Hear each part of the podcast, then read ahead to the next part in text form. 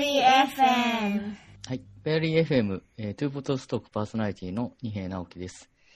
えー、この番組では、えー、国際開発、国際協力、社会課題などについて様々なゲストをお呼びしてお話を聞いていきます。えー、この番組の発言は、え個人の見解であって、所属先の組織の見解とは、え関係ない点を申し添えておきます。え今回のゲストは、えユニセフえー、キルギス共和国事務所で教育専門官としてご勤務中の加藤真理子さんです。前回、キルギスの、えー、教育事情について、えー、お話をお伺いしました。でこのエピソードでは、今回はですね、えー、マリコさん、そして私も UNDP、それから常駐調整官事務所で関わったクロスボーダーの平和構築事業についてお話をしたいと思います。はい。加藤真理子さん、今回もよろしくお願いします。よろしくお願いします。はい。で、私もちょっと関わった関係もあって、最初冒頭、えー、どんなことを話すかっていうのを話したいと思います。えっ、ー、と、キルギスは、えー、ウズベキスタン、タジキスタンと、あの、中央アジアの中でフェルガナ盆地と呼ばれる地域がありまして、非常に国境が入り組んでいて、まあ、歴史的にもその国境が確定していないという何百キロにわたって国境が確定していない、まあ、要は点線みたいな国境がいっぱいあって、で、その地域に住む住民は、もともとは旧ソ連という同じ国の住民だったので、まあ、行き来ができますし、あの国境といってもその国内のその県境、日本でいう県境みたいなところだったんで、あの、点であっても別に集落としては問題なかった時代があって、独立91年に、旧ソ連から中央アジアの諸国が独立したときに、これらの、えー、国という単位が生じてしまって、昔だったらその点線でもよかったところが、国という、えー、単位が、えー、出てきたため、それに翻弄されて人々の生活が、まあ、崩壊といいますか、まあ、緊張していくことも、えー、起こったりするエリアがあって、えー、実は国連は2016年ぐらいですかね、えー、タジキスタンとキルギスタンの、えー、紛争予防、まあ、クロスボーダープロジェクトということで、これはあの平和構築基金、えー、ピースビルディングファンドというのが、まあ、ニューヨークにあって、でそこに、そこから、えー、資金を、キルギスとタジキスタンの国連、えー、システム2カ国に合同プロジェクトということで、えー、資金を3ミリオン US ダラーだったと思うんですが、得て2カ国で同時にプロジェクトを実施するというものでした。で、私は常駐調整官事務所にいて、RC の下で、国連常駐調整官の下で、えー、Peace and Development Advisor という PDA と呼ばれる職があるんですが、そこで、えー、任務に当たっていました。これはキルギスとタジクの国連と両方いたので、まあ、両国の国連代表と二人の国連、まあ、えー、平和顧問 PDA、タジキスタンにも私の、えー、ピアとなる方が、えー、おりました。で、そのもとに、えー 5, えー、5機関ですかね、UN5 エージェンシーが一緒になった OneUN のプロジェクトでもあって、ですので、キルギスタンで5個の組織、タジキスタンで5個の組織、そし、全部で10の事務所が2カ国で同時に国境沿いで行うっていうかなり実験的なプロ、実験性も高いプロジェクトだったと思います。あの、よく 1UN プロジェクトっていうのは1カ国でその国の国連機関が合同でこう、まあ、地域開発をやるだとか、そういうのはあったと思うんですけど、2カ国っていうのは多分世界的に見てもこれ、初めてだったんじゃないかな。初めてでしたね。うん。最初のケースということで PBF でも、まあ、アフリカのサヘルかどどこかでもそういうクロスボーダーのはやっているっていうのは後からは聞いたことあったんですが、かなり、えー、UN の中でも先進的な取り組みではなかったな、かと思います。で私はあの実施中の途中、フェーズ1の途中、まあ、2017年にキルギスの、えー、国連事務所に、えー、加わりましたので、当時、すでに、えー、エピソード1でお話ししたんですけど、マリコさんはユンセフのえー、キルギスに、えー、キルギスユニセフの南部の事務所 UNV としていらっしゃって、はい。えー、そのな、まあ、このプロジェクトがその南部のバト研、キルギスでいうバト研修、タジキスタンのソグド州というところにまたがって行う案件でしたので、えー現場でか活動に関わられたと、えーいうことを覚えています。そして、その当時、その5エージェンシーで、まあ、活動していたので、まあ、ビシュケク側は5機関、このそれぞれの機関の関係するチームの方がビシュケクに向いて、それから南部の またはバト研修の チームの配置されているスタッフの方がいて、片方の国でも相当な関係者の数がいたっていうのが、もう当時の印印象といいますか、残っています。で、当時、えー WFP の、えー南部のオフィス事務所に韓国人の UNV のサンっていう女の子がいて、あの、マリコさんとも多分仲良かったと思うんですが、はい。だから我々は結構その東アジアチームってことで、のクロスボーダーの UN の会合なんかでも、ちょっとうん。ねアジア人で集まって作戦会議してるところを見られてたりもしてたと思うんですけども、うんだから関係者間でいろいろこう横でコーディネーションしないとすごく難しいプロジェクトだったなっていううん。記憶で、すいません、ちょっと私喋っちゃったんですけど。い、えいえ。マリコさんの方が先にこの案件に関われてたんで、まあすでに私はもうどんな状況か当時よくわかんなくていろいろお聞きしたなっていうのを思い出すんですね。えいやそうですね。おっしゃる通り、本当にあの複雑なプロジェクトでしたよね。なんか、これ、今後、後にも先にもあんなに複雑なプロジェクトに携わることあるのかなっていうくらい、本当に複雑で、で、ユニセフに関しては、一つだけやりやすかったのが、えっと、あれはもう完全、お主事務所、管轄っていう風にマネジメントがしてくれていたんですよ。やっぱりね、バト研修でのインターベンションがあのメインだったので、あの本当に現場レベルでの、あの、お主事務所で、あの、見ていたので100%。そういう意味では、ユニセフキルギス事務所のお守備事務所、えー首都ビシュク事務所での調整っていうのは特にあの必要にならなかったので、そこはあの、まあ、あの、任せてくれたっていうところではやりやすかったですよね。私だけではなくてもちろんお主事務所の他のスタッフたちと一緒に取り組んだプロジェクトではありましたけれど。で、まあ本当にあの UNPBF 国連平和構築基金もやっぱり UN、1UN だからこそつけてくれるプロジェクトじゃないですか。で、なので、あの、ユニセフはこのアクティビティをして、UNDP はこのアクティビティをして、UN ウェマンはこれをしてっていう、あの、明確なこう白黒はっきりつけられるわけでもなくてね、やっぱりあの、ユースだったり、ジェンダーだったり、そういうカテゴリーで、あの、国連同士の、国際、国連事務所同士の横のこう、なんて言うんでしょう。あの、調整っていうのも、いうものもしなければ、密にしなければいけなかったので、そういうところはやっぱり、簡単ではなかったですよね、やっぱり。そうですね。今、えっ、と、少し、えーあの、言っていただいたんですけど、そのプロジェクトにコンポーネントが当時4つうんありまして、あの、フェーズ1の時なんですが、えー一つ目が国境管理、越境手続きの、それに関する教育っていうことで、UNDP とユニセフがコンポーネント1を担当。はいで、二つ目が農村、その地域インフラ、国境をまたぐインフラ、または、えーか、あの、両国間、コミュニティの、えー発展に資するインフラってことで UNDP、FAO、WFP うん。三つ目が、えー相互理解、いまあ、あの、青少年の交流、う相互理解ということで、UNDP、ユニセフ、うん WFP の3機関。四つ目は女性の交流とこう支援ということで、これは UN ウーマンが一人でやってたんで、コンポーネント4は UN ウーマンが、まあ、二つカ国のまたがる活動をあオーガナイズすればもうそれで済んだとうん。ことだったんですが、それ以外のコンポーネントは2つの期間以上が、そのコンポーネント前に活動を、えー企画して、えー強調してやらなきゃいけないっていうところ。まずこれはでも片方の国のその機関が、まず計画とかしなきゃいけないんだけど、反対側の、この国境の反対側のタジキスタンの UN 側もやらなきゃいけないっていう2つの軸があって、相当難しかったなって思いますよね。キルギス側で企画しても、タジク側の、じゃあ UN のそのペアの組織はこういうふうに考えてるから、うんこっちのやり方とこっちのやり方、まあ状況が実は違うのもあるんですけど、はいそういった中で、あとはその原則のアプローチとしてミラーリングアプローチっていうのを当時、フェーズ1では採用してて、はい同じことを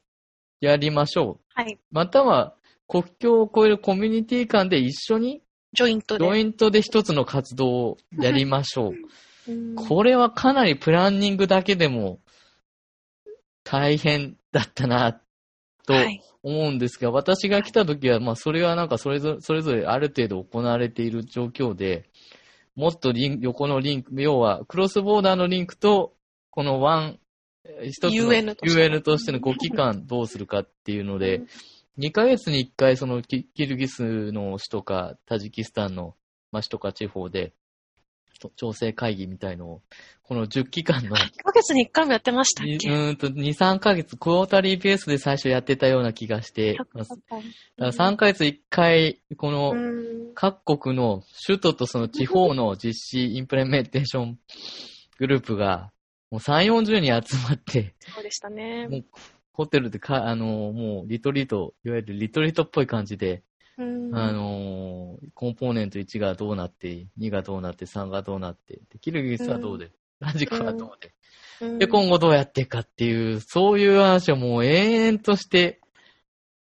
と、もうしてたなっていうか、でもあれがなかったらもうす、内部の人間同士でももう理解もできないし、これはすごい、だから、1UN の方もビシュケクベースの方と南部の方も、キル,、えーとキルギスの方においては、ビオシュに事務所を持っているところと、バトケンだけに持っているところと、うん。分かれたり、両方持ってるところと分かれたり、すごい複雑な構造、はい。今、プロジェクトドキュメント見返しても、一応なんかストラクチャーみたいのがありましたけれども、相当でしたよね。これは、ただまあ私はあの人の全体調整のオフィスの方で舵取ってたんですけど、現場の方はそう、現場も現場で大変だったんじゃないですか。まあ、あの、マリコさんのコンポーネントはその、ユースだとか、その国境、一はい。ところの教育っていうことで、かなり、まあ、活動の内容がクリアで、うんうん、あの、明確だったからやりやすかったのかなと思うんですけど、そうですね。あと、あのまあ、そのコンポーネント、私はそのコンポーネント1と3ですか？あので関わっていたんですが、まあ、えっ、と、主に UNDP がそのパートナーというかね、同じようなインターベンションをしていて、でも、あの、最初の段階で、やっぱりそのオーバーラップを、あの、できるだけ極力なくすために、あの、ターゲット年、年、年齢層子供たちの、ユースの、で分けたんですよ。で、ユニセフは基本的に14歳から18歳未満の子供たちを対象にした様々な教育だったりとか、あとはユース同士のその交流促進の、あの、プロジェクトを進める。UNDP は似たような内容で、でも18歳以上、25歳未満でしたっけね、の、あの、若者を対象にするっていうふうに、あの、決められていたので、そういうところでは、あの、比較的やりやすかったのかなというふうには思いますね。なるほどですうね。んまあ、あのーそうですね。まあ、ユニセフがあの直接書かなかったコンポーネント、えー、先ほど私が申し上げた、まあ、地方インフラみたいのがあって、その、冒頭申し上げた通り、その国境が不明確な地点での忖度なんで、非常に土地と水資源の争いみたいのがある中で、一応その、あれですよね、フィジビリティって言いますか。まあ、あの、コミュニティダイアログ、その農村、うん国境をまたぐ、えー、首長、その村落長同士のコミュニティ対話みたいのもプロジェクトでやって、やった上で、両者で合意したものを、こ国境、まあ、つながってるようなみ水のその考えするだとか、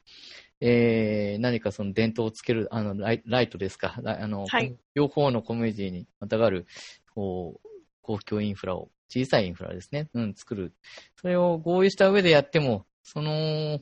なかなか、はい、後からこれはどうだ、こうだ、いろいろと、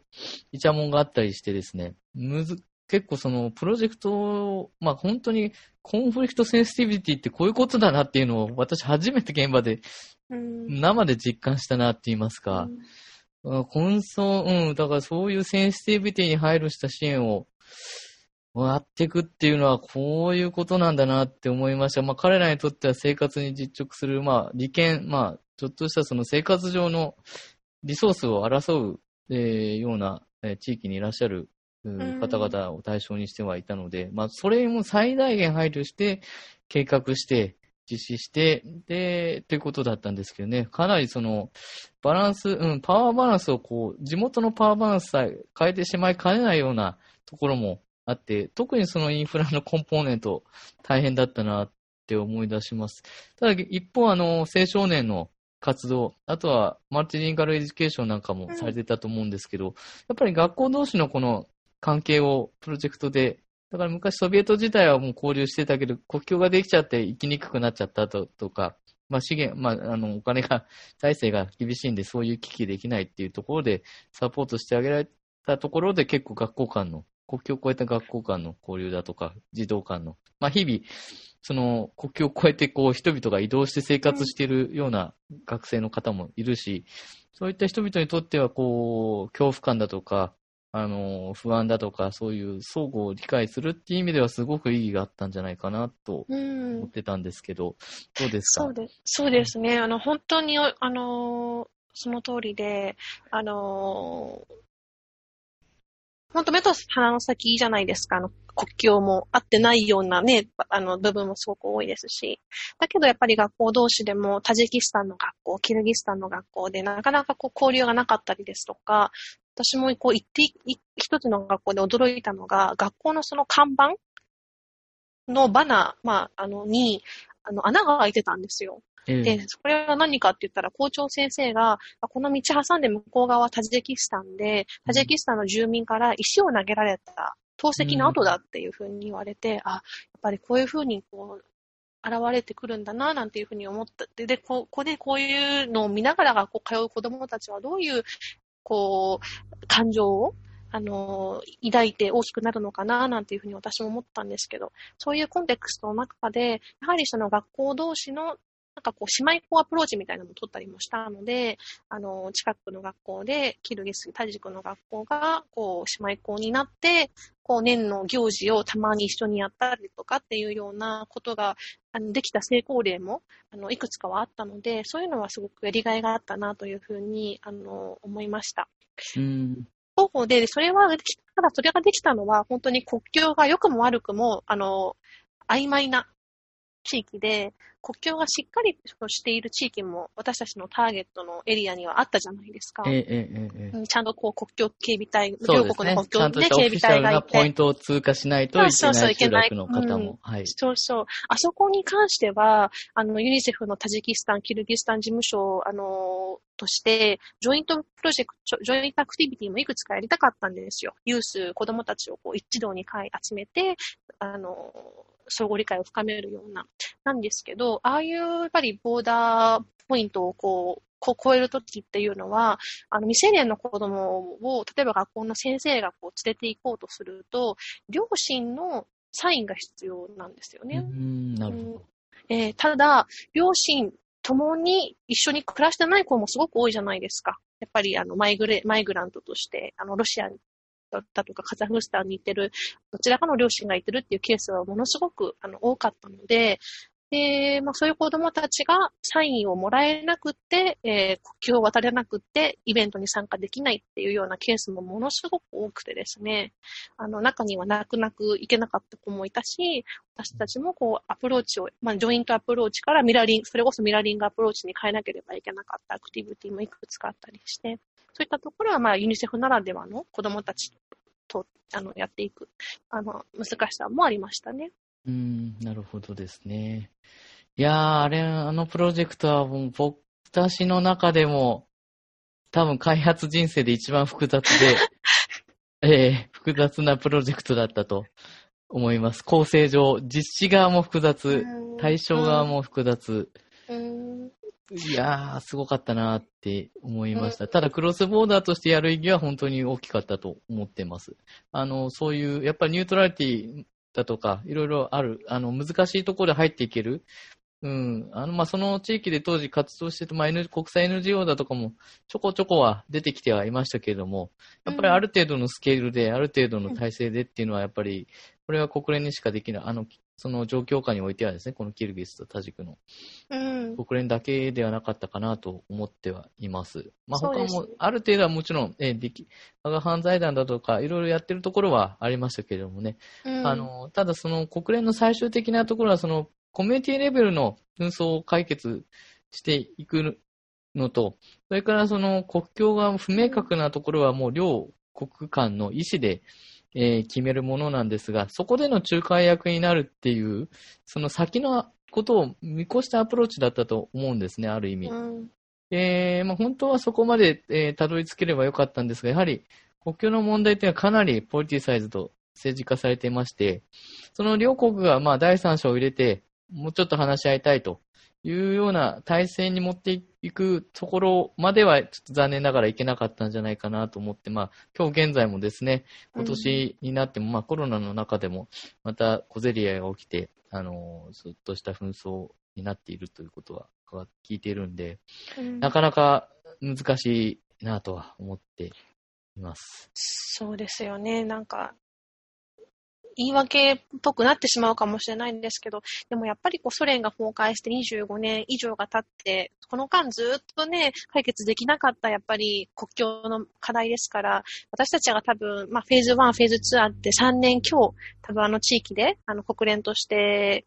活動したわけなんですけれども、まあ3年くらいでうん。解決できる問題でもなかったのかなっていうふうにも、うん。まあまあ、振り返るところはあるんですけどね。まあそうですね。今後もやっぱり取り組んでいけたらいいのかなというふうには、うん。プロジェクトフェーズ2がね、ちょうど、えっ、と、去年の末ぐらい、多分10月ぐらいに終わってるんですけれども、ええ。今後も、うん、どう、あの、どうにかして、国連として両国の携わっていけたらいい課題だとは、もちろん思っております。そうですね。あと、うんあの、もう一つちょっと触れたかったのは、あの、その、クロスボーダーの対象地域も、そのキ、キルギスの方は一番その西端の州の奥地の一番はい開発が進んでないところの、えーまあ、バトケン州ってとこなんですけど、で、カザ、一方タジク側、すみません、えータジク側はソグド州って言って、キルギスの反対は結構その、発展してるエエリア、比較的。だからその、クロスボーダーの右と左でも、あの、ミクロにはその小さい集落なんだけど、ロケーションが、やっぱりその過疎地、過疎地であるキルギスとある程度の、あの、大きい地方のタジクのソグド州と、このバランスも影響して非常に難しかったですよね。そうですよね。うん、これは本当に3ヶ月に1回会議するたびに、あいつら、何、あの、まあ、彼らが言ってる、まあ、いろんな機関、5機関から出てきてて説明してくれるんだけど、もうプロジェクトもミクロなこの連携みたいのがいっぱいあって、もう何と何が繋がってるのか、よくわかんないみたいなことで何回も質問を聞き流したなって今思うと思い出しました。これ、コンポーネントの1のこと言ってんのか2のこと言ってんのか、もう、果たしてそのもう2と3両方のことなのかとか、もう、あの、実施するその相手側の、まあ、あの、相手国がキルギス政府だとか、タジキス政府のカウンターパートもいろんなコンポーネントに、こう、なんていうか、こう、またがってる場合もあるし、あの、非常に 複雑回帰な案件で、まあ、評価、エバルエーション、うん、評価も、評評価、モニタリングもね、大変でしたですしね。あの、レポート書くのも5機関で一緒にうん分担して書いたり、交代して、ねえー誰がチーフで書くか、このうん。コンポーネント書くかだとか、そえーキルギス側なのか、タジク側なのか、とか、まあそれはうまくその幹事誰にするかって毎回ローテーションしたりもするんだけれども、ちょっとやっぱり力の入れようっていうか、うん、やっぱり自分のエージェンシーのシングルのレポート書くのと、そのジョイントの書くのと、もちろんあの、うん建前上は一緒にや、あの、並行してやってると思うんですけど、やっぱりこう、力の入れようの差だとか、なんか人によってはいろいろあったなって思いますよね。うん。直樹さんはいかがでしたか？多分ね、あの、私みたいに本当に現場レベルでのプロジェクト、まあ、プロジェクトのアクティビティ単位で見ていたのとは違くて、きっと PDA として、その全体像をご覧になっていて、特になんかこう、難しかったなとか、っていうところは、どこでした？難しさはもう、いろんな人の意見をこれ集約するのがやっぱりプレイヤーが多すぎて、うん。で、僕はやっぱりあの、尊敬してるのはあの、オレフ・プロツクっていう、ウクライナ人の PDA、これタジキスタンの、私がいた時はもうタジクね、彼がまあこの案件をデザインしたと言っても過言じゃないんですけど、まあ彼がいたことがやっぱり大きいですよね。反対側のピアがしっかりしてたっていうか、で、私はもう彼のオブレに乗ったつもりで参加して、それでいろいろ学ばせていただいたんで、あのーやっぱり反対側のピアが誰かっていうのは結構、うん。うん、まあ彼は途中で交代して、今度まあ新しい、えークルトモーラっていうのが来て、ううん、ん。なんですけど、まあ彼もすごくしっかりして、私として助けられましたけど、非常にはい、あの、大きい教訓になりました。うん、うん 1UN で多分かなり、こんなで、なんか複雑な案件やるんだなっていうか、うんびっくりしましたけどね。えそうですよえね。私にとってはもうすべてが、はい、いい経験だったというか。まあ残念。念なのはやっぱりその、首都にいたんで、その反対側のオレフの方は結構細かいアクティビティのプランニングに参加してたみたいなんだけど、私の方はどうしてもその、プランニングレベルにはそこまで入れなかったっていうのが、うんうんうんまあもうある程度形がガチッと決まってたんで、うんうんちょっとそこまで入れなかったっていうのはあったかなと思いますね。うん。うんうんうんうんあれがそうん、できたらやりたかったですけど、ちょっともう体制がもう複雑化している上に 5, 5期間にまたがって、うんいろんなコンポーネントをいろんな構成でやってるんで。うんでもそれで言ったら第2フェーズのプランニングのところまでは直樹さんもいらっしゃっあ、そうですね。うんうんうんそうん。そこまではそうですね。プランニングして、で、そうですね。まあ、国境を越えるインフラでいろいろ起こったんで、あまりちょっとサスペンドされた時期があったんで、あそうだ。そうん、でそれでちょっと十分には書かれなかったところもあったんですけど、ええ。なかなか、うん、まあ面白かったですね。う。うんん。で、その後、あの、あ、ごめんなさい。うんあの、今度、タジキスタンのを教訓に、今度、ウズベキスタンとも始まったじゃないですか。うんうんうんまあ、あの、ウズベクスタン、ウズベクとのそのクロスボーダーはちょっとね、やっぱりあの性質が違くって、ウズベキスタンの国連事務所が、あの機関が関わってるわけではないですけど、うん。ええあの、キルギス側の国連機関で、まあ、ウズベキスタンとの国境沿いのコミュニティ開発と平和構築っていうのをはい。目的にね、やってますけど、まあでも、こうやってウズベキスタンにつながったのも、あの、ある程度の一定のこう、なんて言うんでしょうね、成果というか、っていうものを、あの、私たちがそのタジキスタンのプロジェクトで、まあ、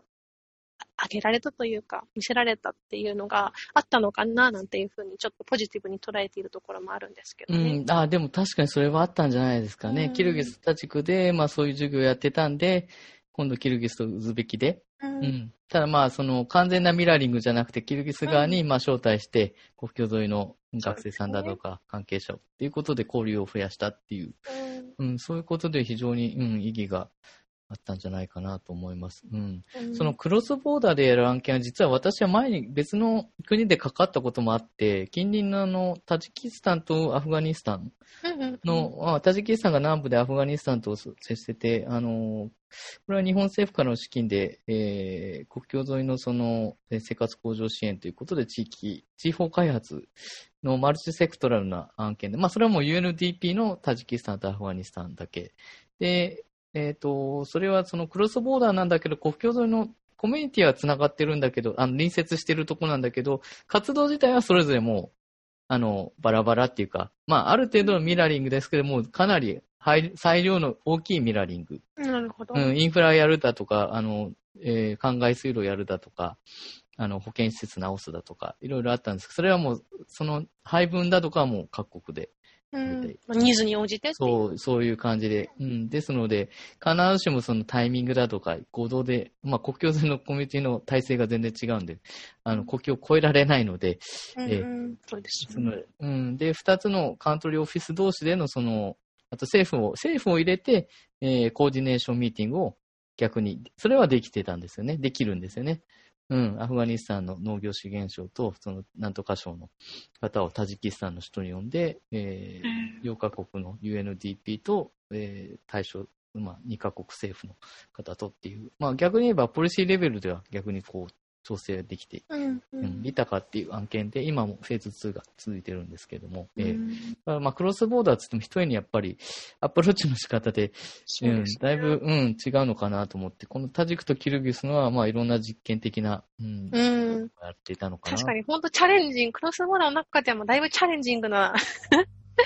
なんかね、あの、でしたよね。ほんと果敢にいろいろと試してみようって、本当それこそ実験的な要素の高いはいプロ。ジェクトでしたよね。そうですね。はい。もう本当に UN 機関、まあ、同士でも、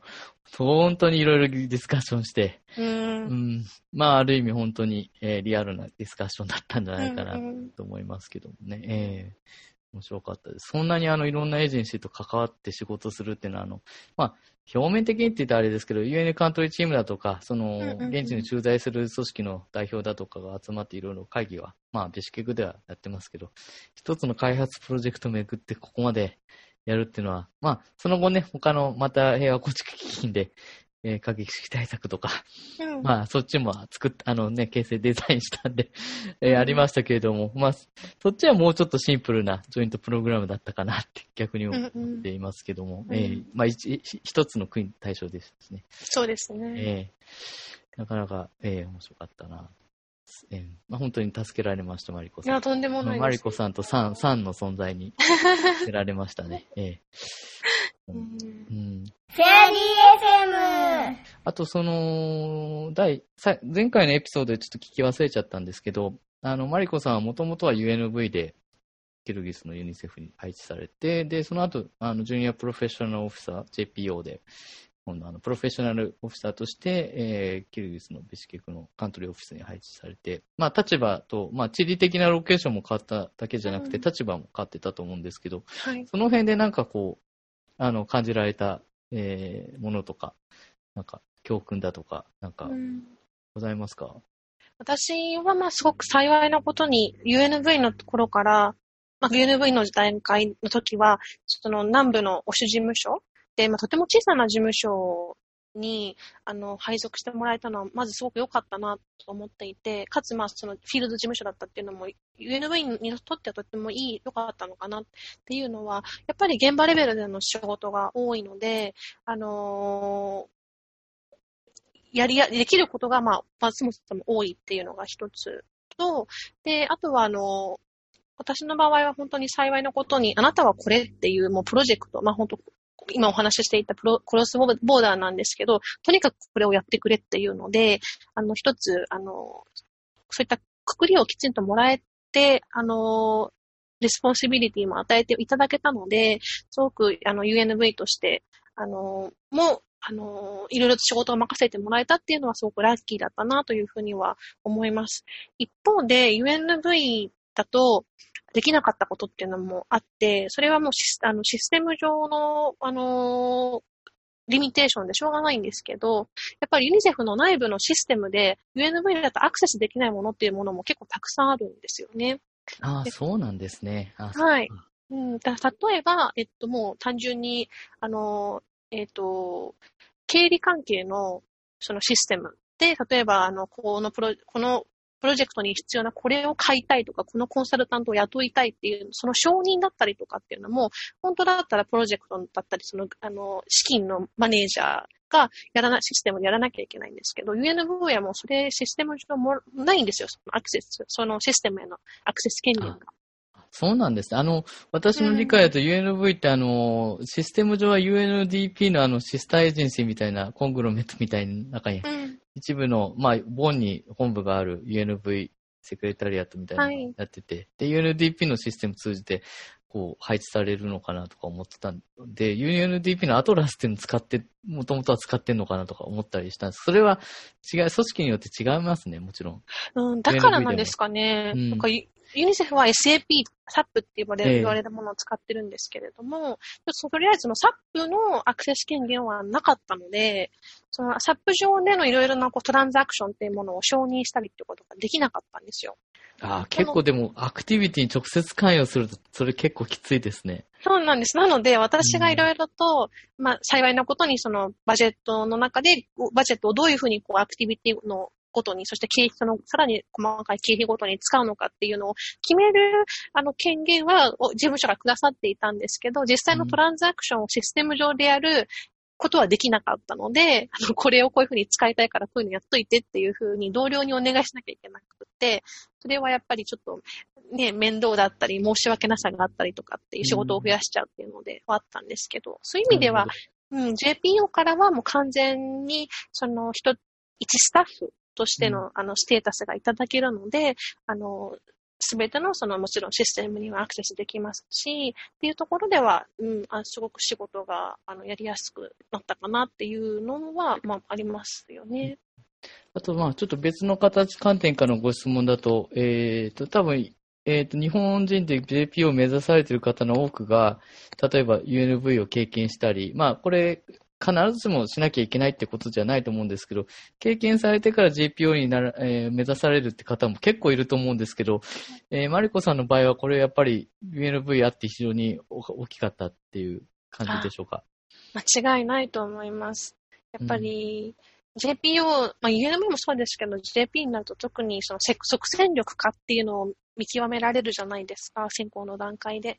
そういう時に、やっぱり UNV としてすでに2年間の例えば経験があって、もう JPO として派遣してもらった Day1 から即戦力になる自信がありますっていうふうに、やっぱり言えるっていうのはすごく多分、まあ、選考の段階でも有利に働くでしょうし、実際問題、あの、私もやっぱり UNV 時代の経験が非常に役に立って、立ったなというふうに思いますね。まあ、あの、マリコさんの場合はき同じキルギスの、まあ、うんカントリーオフィスに関する仕事ってことで、まあ、同じカントリーコンテクストで、うんうん。同じリージョナルコンテクストで、こうん。う、積み重ねられて、まあ、たまたま同じこの場所、国の、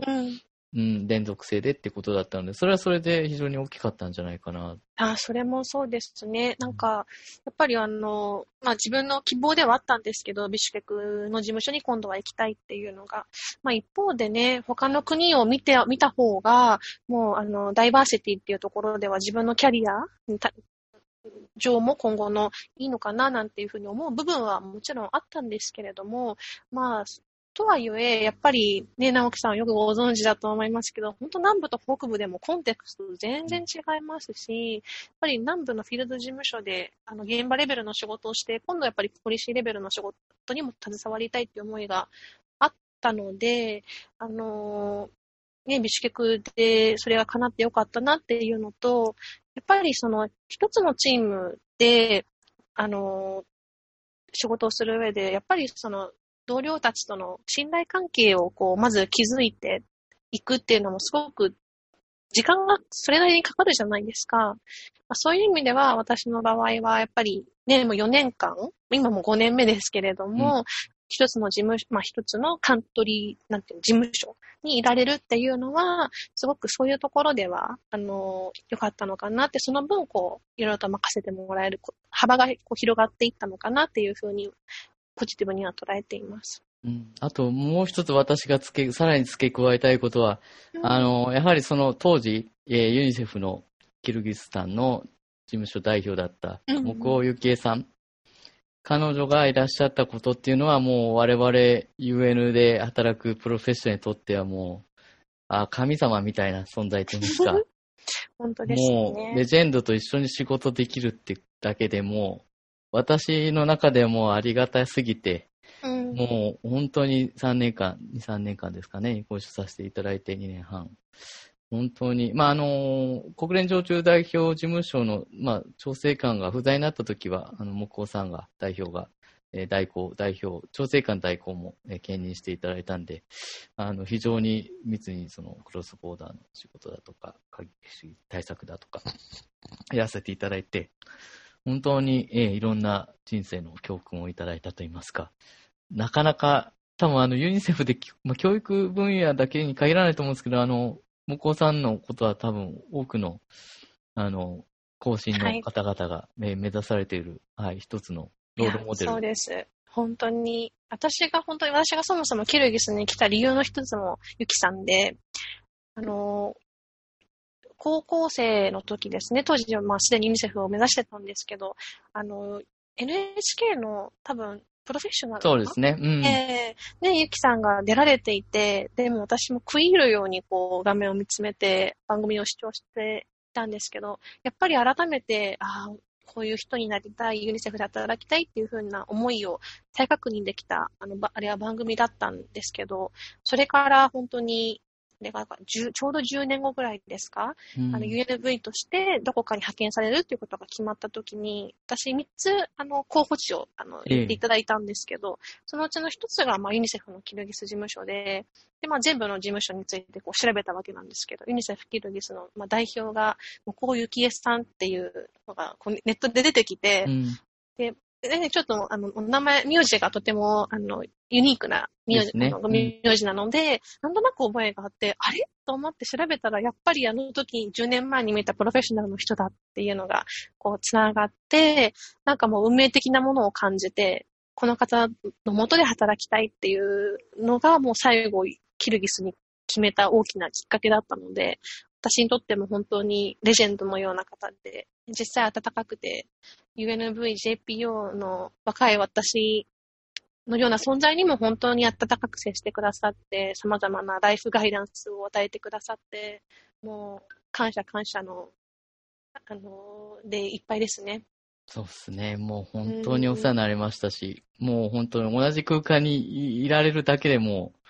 ありがたかったと言いますか。えーまあ、あの時はもう当たり前みたいになってましたけど、うん本当に、えーもう貴重な時間でした。もう、木尾さんに感謝を、えーうんしたいと思います。この場を借りて。